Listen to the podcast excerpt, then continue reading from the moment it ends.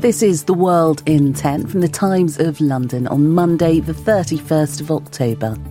I'm Sonal Patel. And I'm Steve Forbes. Brazil veers left in a close run election that sees Lula da Silva back in power. There's an old sports cliche, which is a win is a win. And that's certainly what some people in the coalition around Lula will be saying. But it is very tight. It's very tight. And missiles rain down on Kiev after Russia conducts a strike on Ukraine's power supplies. At least one infrastructure was was hit that has knocked out power to parts of Kiev and has a limited water supply. It's one of the biggest comebacks in modern political history.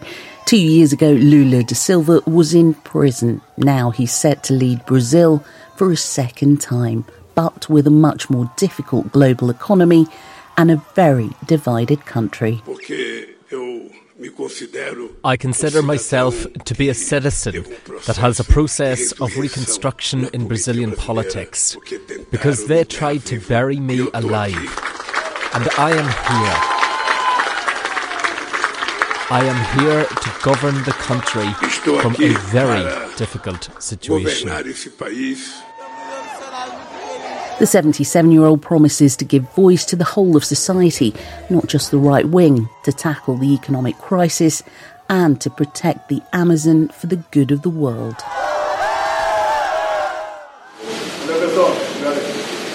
Lula casting his vote. Jair Bolsonaro, the incumbent, consistently questioned this election, undermining its validity the more dire the polls became. Jonathan Bonfiglio is the Times Latin American correspondent. What's interesting at the moment is that his broader ecosystem of supporters isn't really out there, or hasn't really last night been out there questioning uh, too loudly what took place despite the narrowness of the victory. The man he beat, Jair Bolsonaro, had led Brazil with right wing conservatism. We want democracy back, we want respect. At this moment, we have the chance to to say that we don't want dictatorship and we want democracy. Times Radio spoke to Anthony Pereira, an expert in Latin American politics. From the beginning, when Lula came out of prison, he gave a very, very moderate speech about what he thought was wrong with the Bolsonaro government. And it was not highly partisan. It was very sort of broad church. They needed to have a very, very broad front to have a chance to defeat President Bolsonaro. Jair Bolsonaro has yet to concede. Whether he does without a fight remains to be seen. What is already clear is that Brazil has chosen a different path, left defeating right in the battle for the nation's future. The Ukrainian capital of Kiev is suffering from power and water outages after Russia launched a wave of missile strikes across the country. A series of blasts were heard across the city, with smoke seen rising after more than 10 explosions.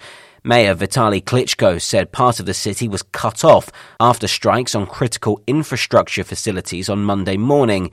Freelance journalist Sergio Olmos lives in the city and has been speaking to Times Radio at least one infrastructure was was hit that has knocked out power to parts of Kiev and has a limited water supply.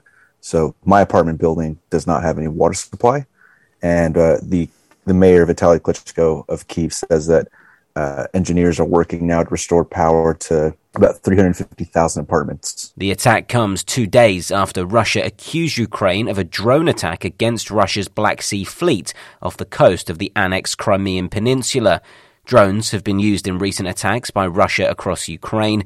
Sergio Olmos told us what it's like to live in Kiev at the moment. Really loud sounds kind of make people pause, at like an intersection, uh, because the, the the drones, the Shahed drones, the Iranian ones, they sound like um, lawnmowers. So any kind of whiny engine sound kind of makes people nervous. There has been no word yet on casualties from the blast, but officials in Kiev say 350,000 apartments were left without electricity, water supplies were affected, and mobile phone systems were down in some areas.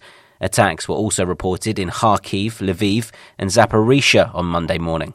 You're listening to The World in 10 from the Times of London, analysis and insight into global events, all in just 10 minutes. On the way, 100 people are left dead after two car bombs explode in Somalia, and more changes are planned at Twitter following Elon Musk's takeover. Pictures show an impossibly twisted bridge over the Machu River in Gujarat in India. One end turned down into the water. People desperately clinging on. Children among them trying to climb to safety. This man saw what happened. People were hanging from the bridge after the accident, but they slipped and fell into the river when it collapsed. I saw and called rescue workers at around 6:30 p.m. Disaster struck as the holidays for Diwali were coming to an end, and authorities say the bridge may not have been able to take the weight of such large crowds. Sukram was there. He says children were falling one on top of the other. The bridge over the Machu dates back to the 19th century and reopened only a few days ago following a six month renovation job. Opposition parties are already demanding an investigation, claiming that proper safety checks weren't carried out. Meanwhile, the emergency services and the Indian military are still trying to find survivors. More than 130 people have been killed, but that death toll almost seems certain to rise. At least 100 people have been killed and 300 injured after two car bombs exploded in the capital of Somalia.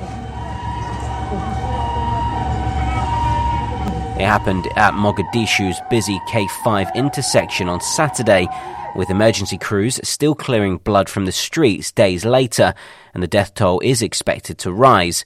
Local businessman Mohammed Jamag Bear was close to the blast. I have a shop near Zobi and next to Salam Bank. When I was in my shop, I heard that big noise and immediately the shop collapsed on us and I was injured and bleeding.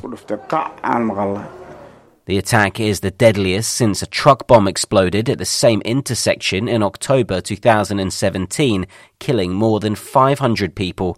No one has immediately claimed responsibility for the attack, but the country's president has blamed the Islamist Al Qaeda linked group Al Shabaab, a group that frequently carries out bombings across Mogadishu. With the latest on another record breaking day for the Formula One world champion, here's John Jackson.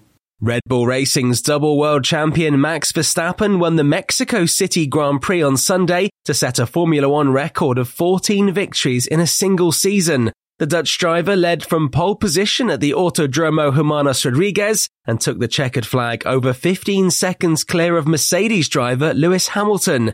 Red Bull's Sergio Perez finished third in front of his cheering home crowd after a race low on thrills but with plenty of strategy. Verstappen's win in Texas last week equaled the record for most wins in a season on 13, alongside German greats Michael Schumacher and Sebastian Vettel. However, there are more races now than then, with the 2022 season featuring 22 compared to 19 in 2013 and 18 in 2004. The next race is the penultimate round of the season and takes place in Brazil in two weeks' time.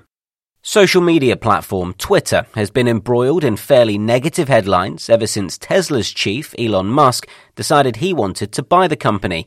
The $44 billion deal was completed just a few days ago, and now the new owner has denied reports that he's set to lay off some employees before next month to avoid having to make special payouts as part of their compensation deal. Musk has already fired Twitter chief executive Parag Agrawal, chief financial officer Ned Segal, and legal affairs and policy chief Vijaya Gadde on completion of his takeover. He had accused them of misleading him and Twitter's investors over the number of fake accounts on the platform.